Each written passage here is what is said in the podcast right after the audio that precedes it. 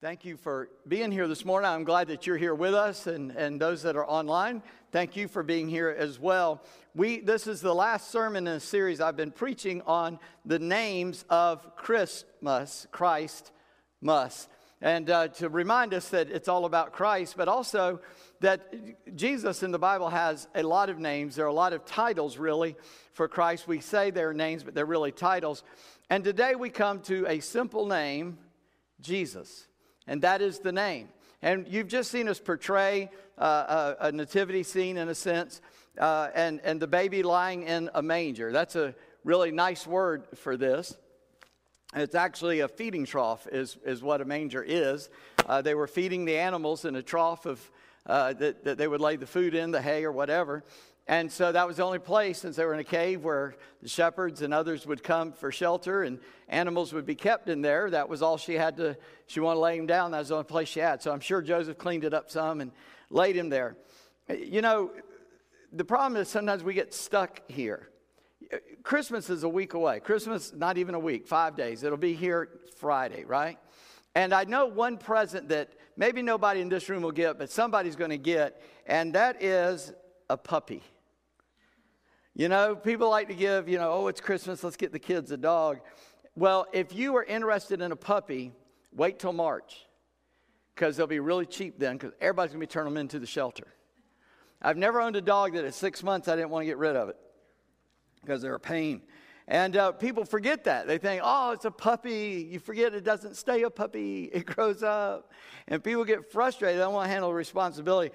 Here are some of the worst reasons for giving up a dog for adoption. These are actual ones. I won a free vacation and I couldn't take my dog with me. So they just gave it away. I'm a vegetarian, but he always wanted to eat meat. Kind of upset that it was a carnivore instead of a omnivore, I guess. Uh, I got him as a Secret Santa gift. Thank you so much, Secret Santa, man. And for you, a puppy. I, I guess they were having trouble selling them or something. She was too friendly, wanted to greet every dog and human we met on a walk. He was panting too much. Obviously, this person doesn't know how a, how a dog sweats, right? I was told not to read this, but I'm going to read it. He didn't like it when we played dress up. I read it because I think that dog's going, please give me away, please give me away.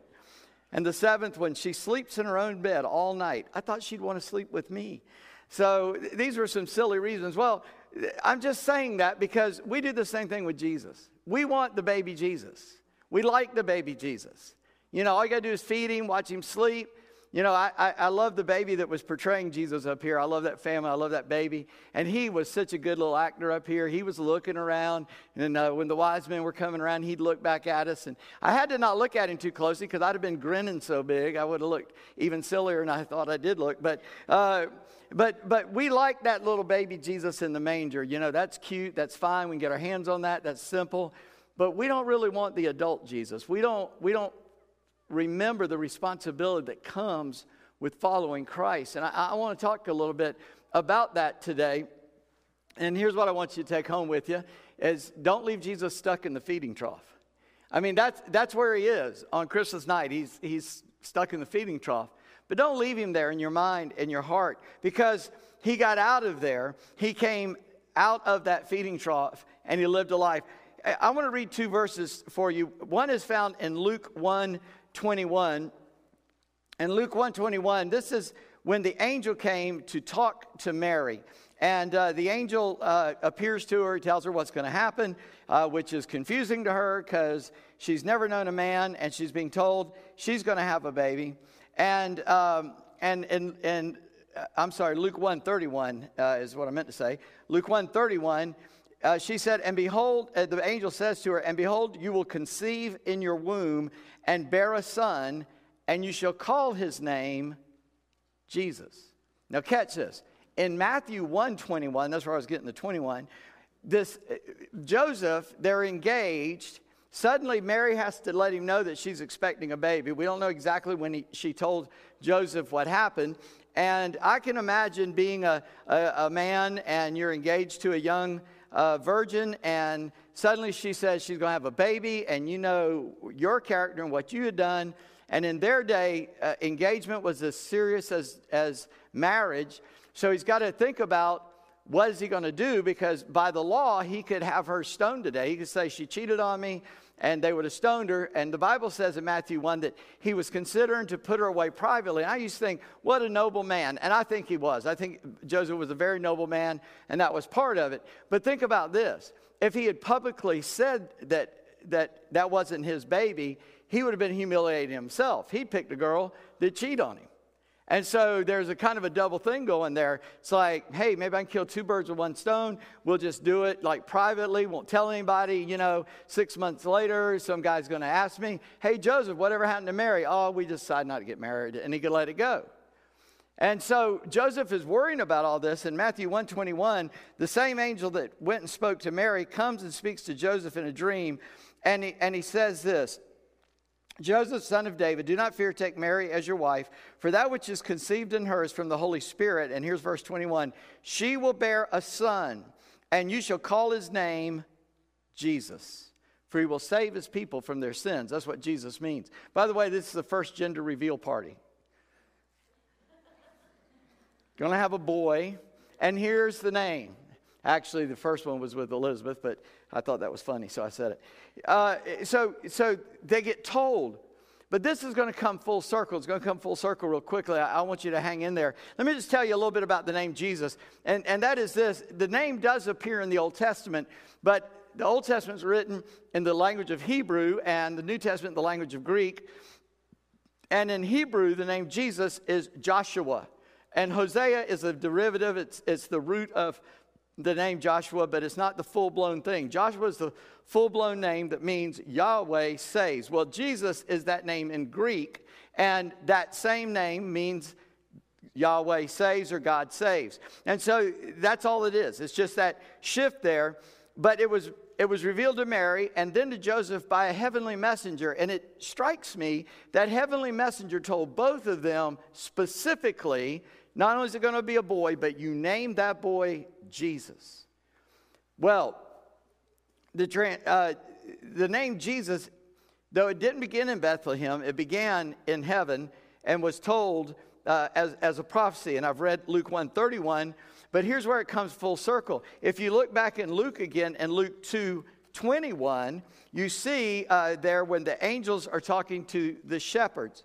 And in Luke 2:21 they they tell them they go see Jesus they go away Mary's thinking about this and then we come down in Luke 2:21 and Mary and Joseph are carrying Jesus to be circumcised. Now, you always circumcised a baby, especially back then, on the eighth day. And there's scientific reason for that.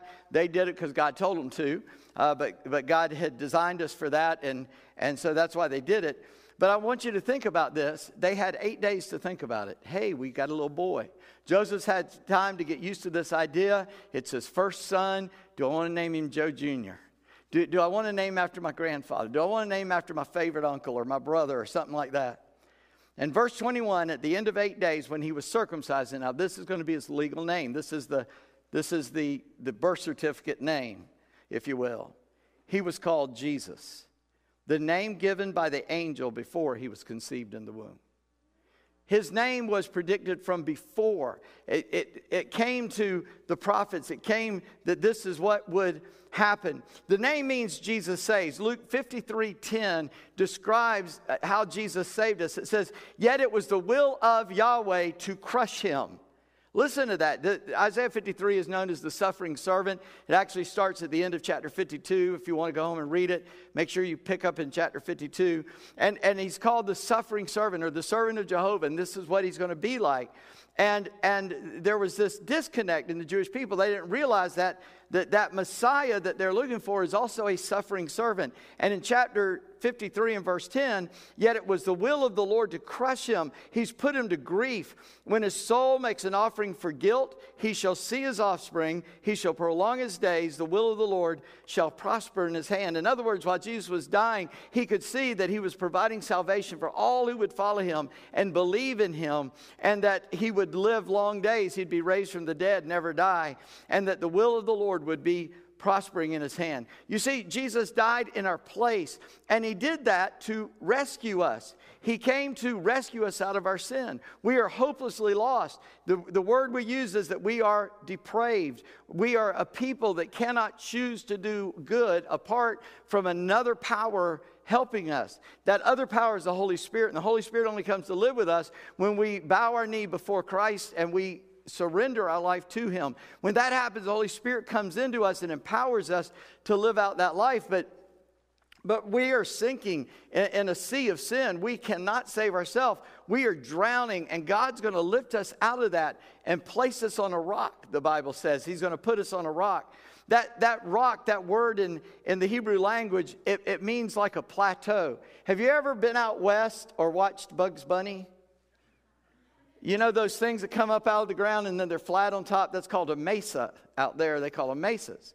Now, they can't figure out why is this thing just stuck up in the air and it's flat on top, and that's because they don't believe in the flood, so they're trying to figure out some other reason. And you say, well, that's silly of you to say that. Did you know, you know that, that orange jewelry that they make in, in Arizona? That's coral. That's fossilized coral. And they get that fossilized coral off the top of those mesas. They say, well, it used to be a sea here. Yeah, you think? the, uh, the whole world was at once underwater. Well, anyway, that word in Hebrew means he puts you on a mesa where there's no border, it goes to infinity. That's how safe we are in Christ. That when God lifts us out of sin and places us there in that place, we are saved. And if you wanted to run and jump off, you couldn't because you can't get to the edge. It is an infinite edge, and He rescues us. And not only that, He delivers us from our sin. He sets us free from our sin. He not only gets us out of the mess, He gets us away from the mess. He gets us away. He delivers us to a safe spot, a safe place. He sets us free. The Messiah was to be a deliverer. Habakkuk 3:13 says this, "You went out for the salvation of your people, for the salvation of your anointed." Now he's talking about anointed people, but that word anointed is also the anointed one, is what Messiah means. And so you crush the head of the house of the wicked, laying them bare from thigh to neck. Selah, that sounds a lot like Genesis, where the seed of the woman will crush the head of the serpent. So, what's the plan? What's God going to do? Isaiah 9 6, for unto us a child is born. Been reading this every week. To us a son is given. The government shall be upon his shoulder. His name will be Wonderful Counselor, Mighty God, Everlasting Father, Prince of Peace. And then Luke 2.14 said, Glory to God in the highest, and on earth peace among those with whom he is well pleased. He brings wholeness and healing to us. God makes us whole. You see, he did more than come to rescue us. My son worked for a time as a lifeguard, and he never had to do a heroic save on anybody. In fact, where he worked, the, the deep end of the pool was not very deep. It, he said, Here's how we rescue people stand up. You know, that was about all you had to do to, to, to survive. Now, of course, they had little kids and they had to do stuff, but he never had to do a, a serious rescue. But there's one thing I know that if he had had to do a serious rescue, what would have happened? He would have jumped in the water, got the person out. If they needed resuscitation, he would help resuscitate them, get them going. I don't know what all he would have used, what all he would, would have done, but I do know this he would not have gone home with them. He'd just said, okay, everybody good? Good. He'd have cleaned up his mess, got back on his stand, watched for the next one. That's not Jesus. When Jesus rescues you, he goes home with you. You ever thought about that? He doesn't just save us from our sin, he wants to go home with us, stay with us. He's going to live with us. Emmanuel, God with us. He is going to go home with you, he's going to live with you. He stays with us, and that is glorious to know He's with us. And in fact, not only that, He heals us. Not only does He rescue us, He heals us. Now, I know there's a there's a, a, a, certain part of Christianity thinks that everybody ought to be healed of everything, but that's not even biblical because even the saints that could heal others, sometimes they were sick without remedy. Paul's one, Epaphroditus was, Epaphroditus was one. And so uh, we want that, but listen to Isaiah 53 5. He does bring healing to us. Listen what it says. But he was pierced for our transgression, he was crushed for our iniquities. Why? Why was he? It was because of our transgression, our iniquities. Upon him was the chastisement that brought us, if you were here last week, peace. And his, with his wounds we are healed.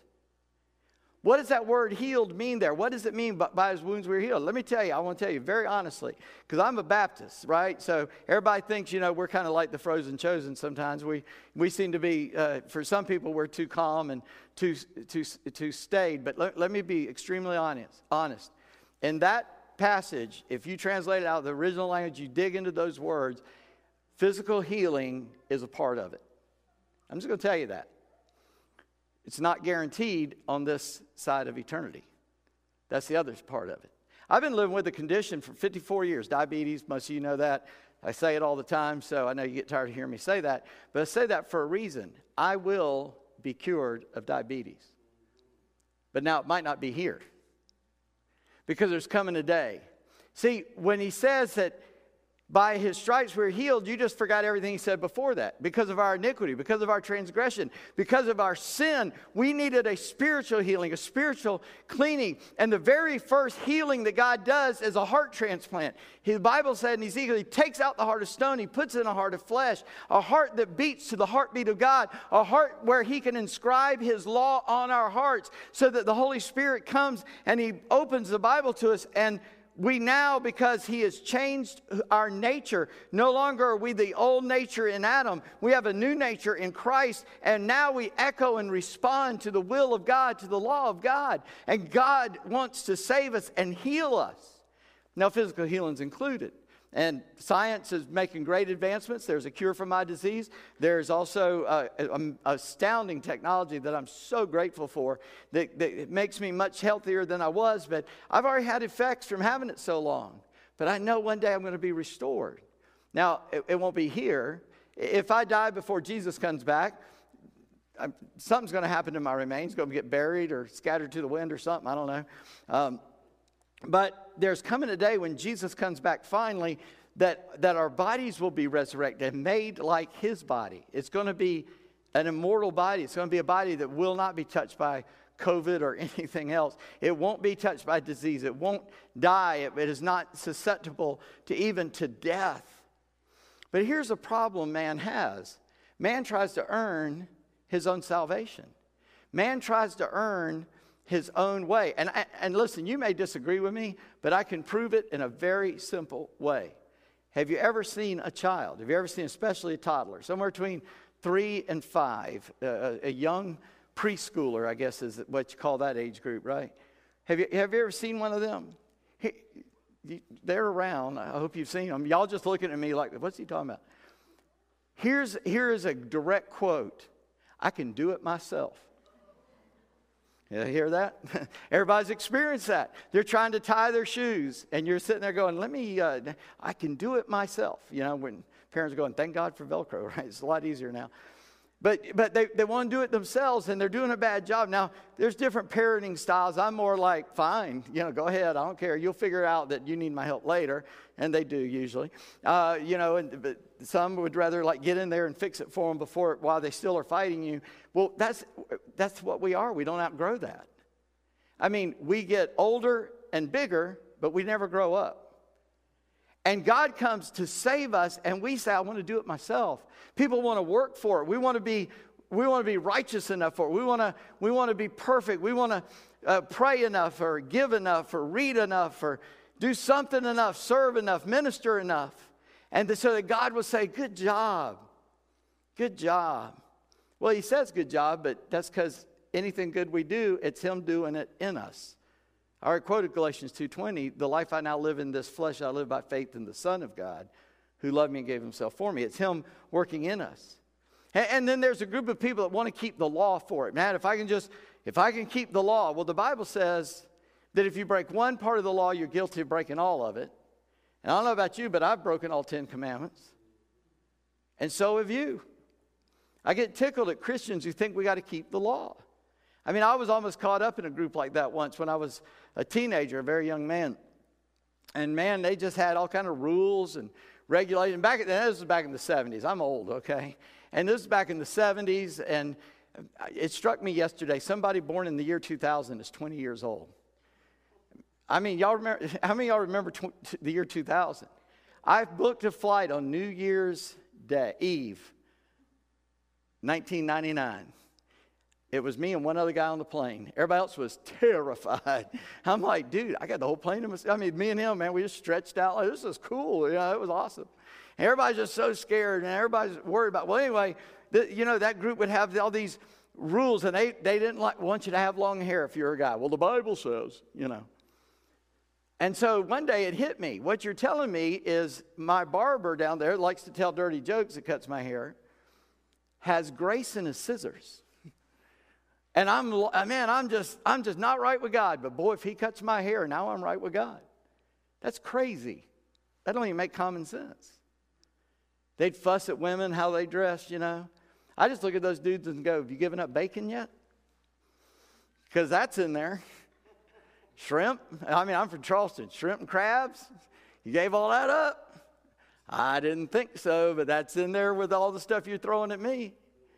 You see, we don't have to keep the law. The law was kept for us in Christ. He fulfilled all the law. And so now his law is on our heart because God is more concerned with justice and more concerned with us doing and living right like Christ did than keeping little details of the law. He did those things to, number one, to keep the people healthy because all the things he told us not to eat was a scavenger. And back then you couldn't put hogs in a special place and feed them special food and breed them a special way so that it wasn't as bad for you. They ate a bunch of dead stuff, and you're prone, you know. Let me just tell you a secret about eating crabs if you don't know this. If it dies before you cook it, throw it away. Because as soon as it dies, man, stuff starts growing in that sucker because he's only eaten dead things his whole life. He's got all kind of germs in him. You got to cook him alive.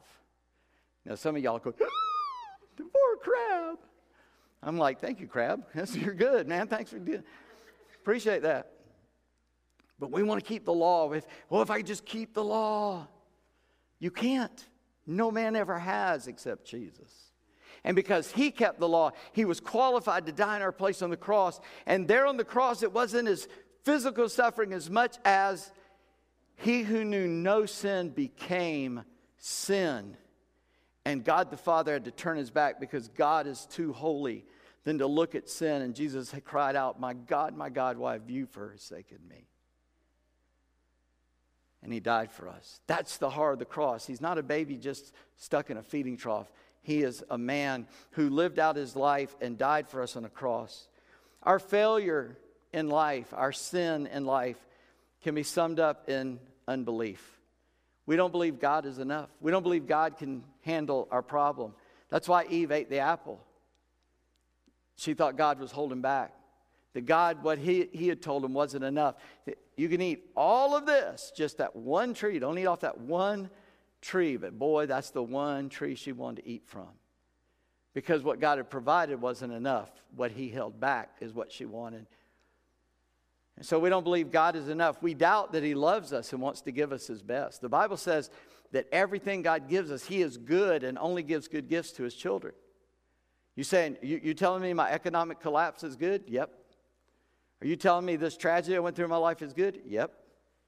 I don't know why, I don't know how, but I know God gave you a good gift for a reason.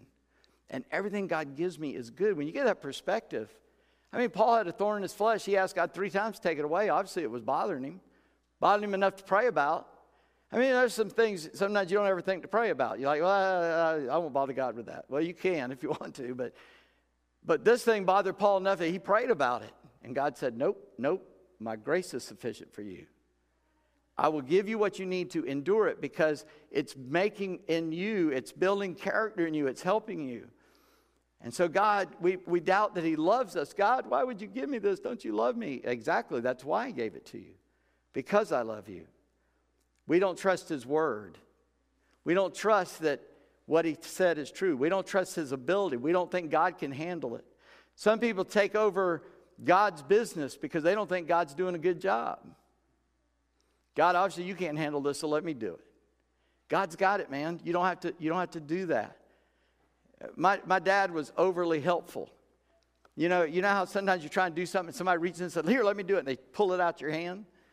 My dad was like that. And of course, I couldn't smack my dad, but I want to smack anybody else that ever does that for sure, you know? It's like, I got it, man. Leave me alone because I can do it myself, right? And we don't, we, we, we're snatching things out of God's hand. You know what worry is? That's doing God's business with your strength. and we, we, we want we, we don't trust his ability to handle our lives. We don't trust his motivation. We don't think he loves us enough to give us what's good for us. So we doubt what we have as being what we need from God. But God in Christ died for all of that. He died for our unbelief. And the Bible says that when we submit ourselves to God, even when we forsake Him, He will not forsake Himself, for He cannot deny Himself. He won't forsake us. He came to live with us, He came to go home with you after He rescued you. You see, God has exalted the name of Jesus, He's exalted Christ. He's not stuck in that manger. And John 1 1, the name is God. The Bible says in the beginning was the Word, the Word was with God, and the Word was God. That baby in the manger, you sang it in a carol today. The Word of God made flesh. God's word made flesh. Jesus is the final word. He's the God spoke many times in the Bible to the prophets in the Old Testament, and he told them a lot of things. But the Bible says, but in these days he spoke through the word. He is the final word. And Jesus came as the word so that we would know the will of God. And then that name paid the price. Here's what it says in Philippians chapter 2, verses 6 through 8. Who, though he was in the form of God, did not count equality with God a thing to be grasped but emptied himself by taking the form of a servant and being born in the likeness of men and being found in human form, he humbled himself by becoming obedient to the point of death, even death on a cross. Why would God come as a baby? If you and I wanted to, to send a deliverer, I don't care if it's DC or Marvel, you're going to send a superhero. You're going to send somebody with extraordinary power that he's going to exercise and, and just come flying in and save the day. God sent a helpless baby. In fact, God didn't just send a helpless baby, God became a helpless baby. Why? Well, I'm not scared of a baby. I don't know about you. I was kind of scared of my first baby when mom, Janice's mom went home. Because what do we do now? I mean, I, you know, it's terrifying, right? But, but I'm not scared a baby's going to hurt me, do anything to me. And some we, we've been afraid of God. God became a baby so we could understand. But he became a man so we could never look at him and say, You don't understand. Hebrews says we don't have a high priest that can't be touched with the feeling of our infirmity, but one who was in all points tempted like we are, but without sin. He didn't sin, but man, he was hungry, he was tired, he was thirsty, he was dusty, he was exhausted, he was probably frustrated. Uh, he experienced everything we experience. And the Bible says he humbled himself and he put on the likeness of men, and being found there, he became obedient to death.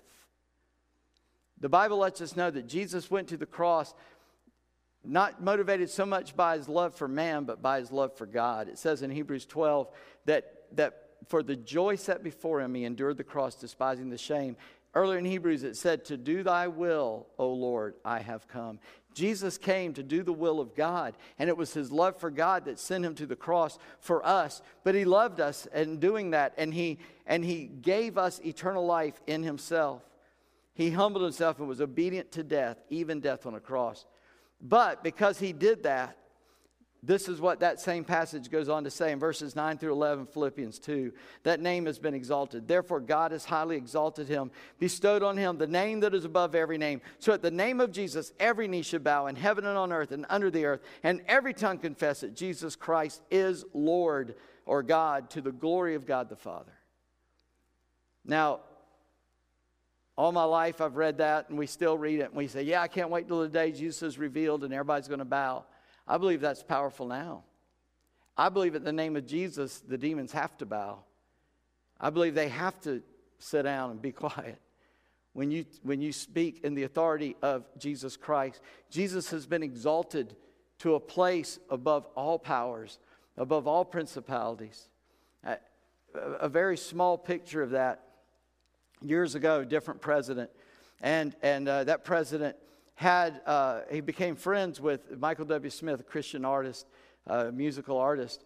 And so he had him come to the White House and bring some of his closest friends and do a little sort of like a private concert. There weren't many people in the room, it's a small room. I saw it on some uh, alternate TV channel.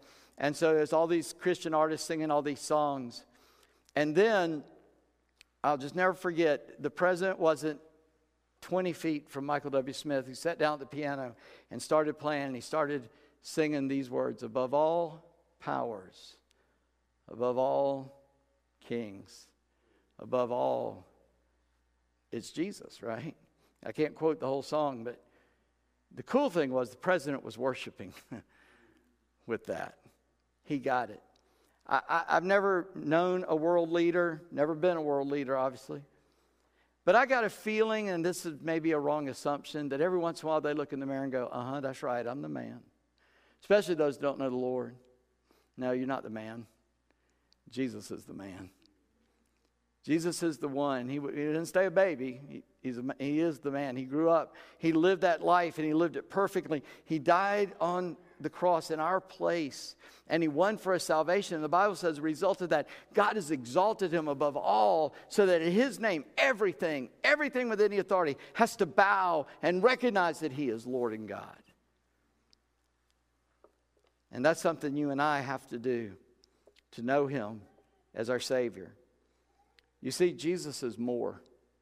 Jesus is more than enough. We always say, oh, Jesus is enough. No, he's more than enough. We don't think that way. Because the Bible says, 2 Corinthians chapter 1, that as many as may be the promises of God, in him they are yes. It is in the cross and the resurrection of Christ that everything that God promised belongs to us. And apart from Christ, this doesn't apply. We live in a time, there are some politicians in our country that thinks our Constitution belongs to people that live outside or not citizens of our country. They want to apply our laws to other people, and that doesn't work that way. You're not American, you don't have constitutional protection and guarantees. Well, guess what? You can't claim to be a child of God if you're not a child of God. God don't play that. You're either his child or you're not. And if you're not, none of these promises belong to you. And if you are his child, all these promises belong to you. That's a cool place to be. Jesus is more than enough. He has provided everything we need by his death and resurrection. So don't leave Jesus stuck in the feeding trough because he's not still there. He grew up, he lived out that perfect life. You see, he came to live that life. He came to win over sin. He came to die in our place, to rise from the dead, and to rule. Once the disciples asked him, When's the kingdom of God coming? He said, It's already here, it's in you. When Christ comes to live in your life, when the Holy Spirit takes up residency in your life, you're part of the kingdom of God. The king has not been revealed to those outside the kingdom yet. They don't understand. They think Jesus is Buddha's as good as Jesus. They think Muhammad's as good as Jesus. Actually, the people that believe all that stuff believe that their, their particular deity is better than Jesus, but none are. We know that according to Scripture, that none are. Jesus is the king. But we think there are these other deities that are important. There aren't any others. He is the king, He's the only one. And one day He's going to be revealed as that king. And I can't wait to that day.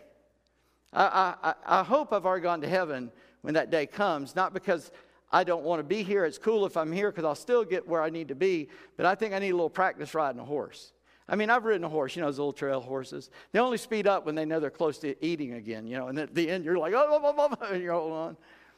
But I've never like ridden a horse, like van, like, you know, cutting out, a, chasing a, a rampant cow or just galloping along. Never done that. My kids have, but I haven't. But the Bible says when that last day comes, here comes Jesus riding a white horse and the army of heaven with him. There are at least horses in heaven. I can't wait to come over there with him and come down back to this earth, and the king will set up his kingdom on this planet. He's not just a baby in a manger, he's exalted God. And he's exalted above every name and above every power and above every principality that exists. So if you believe in Jesus, man, what do you have to fear? Nothing. Nothing. Because nobody's going to get out of this alive, right? You're going to die, but you can't die because He's given you eternal life. The, the body will wear out, you'll leave it and go to heaven, and I, I don't know how it works there. Some speculate maybe we got like a temporary body there, or we may just be spirits that can manifest in a body. I don't know.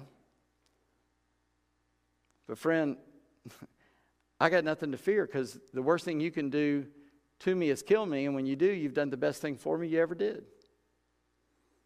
So I don't have to fear COVID. I don't have to fear anything because I follow the King who has my life in his hands. And I hope you will too.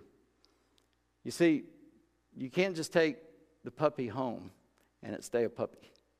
I wouldn't want it to because you can't teach a puppy much. But you can't just have Jesus in a manger.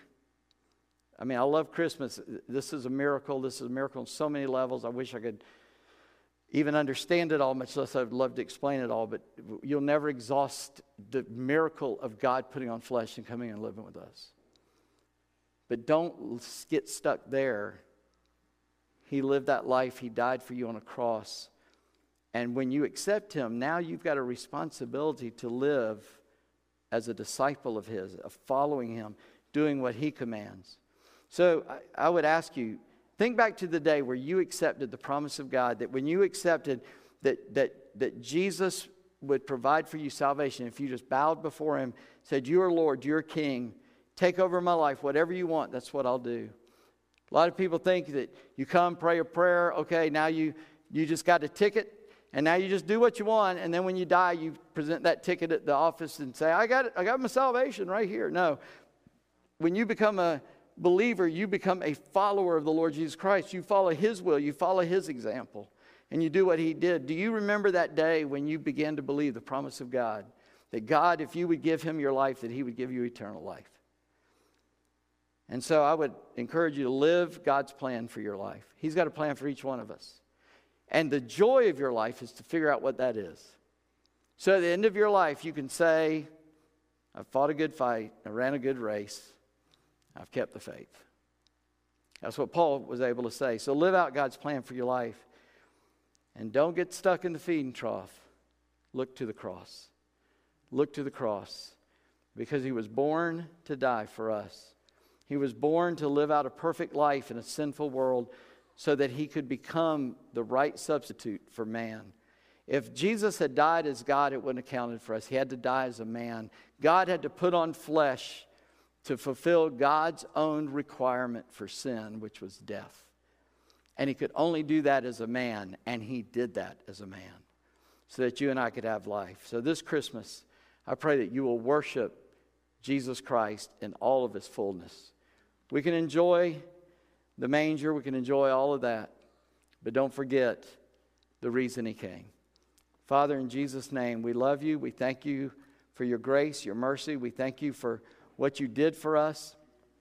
And Lord, I pray that in Jesus' name, anybody who happens to hear these words, God, that you would bring to them conviction in their own heart. I, I can't do that, and that's your job, and you do it well. So, Lord, we just trust you to do that. That those who don't know you will understand that they need to bow before you and confess you as Lord and become a follower of the Lord Jesus Christ. And Lord, we pray that the power of the Holy Spirit would move in their hearts and lives, and they would cry out to you, and that they would let other believers know that they've done that so they can begin to grow and to become more and more like Christ in a good discipling church. And Lord, we pray for ourselves. We pray, Lord, that this Christmas we would count the cost of being a follower of Jesus Christ. We won't treat you like a cute little puppy, but realize that you came to to live that life, and that with following you comes great responsibility. And so, Lord, may we have that responsibility. May we, may we decide, yes, Lord, I will do what you call me to do, no matter the cost. Because, Lord, you counted the cost, and then you paid it for us. So may we count the cost and pay it in gratitude to you. Lord, we love you. We thank you. We can't wait to be able to lay treasures at your feet that you actually won in us, that nothing we could have done, but you did it through us. And we get the opportunity to hand it back to you and say, Thank you for what you did in our lives. God, give us your grace this Christmas. In Jesus' name, amen. God bless you. Merry Christmas.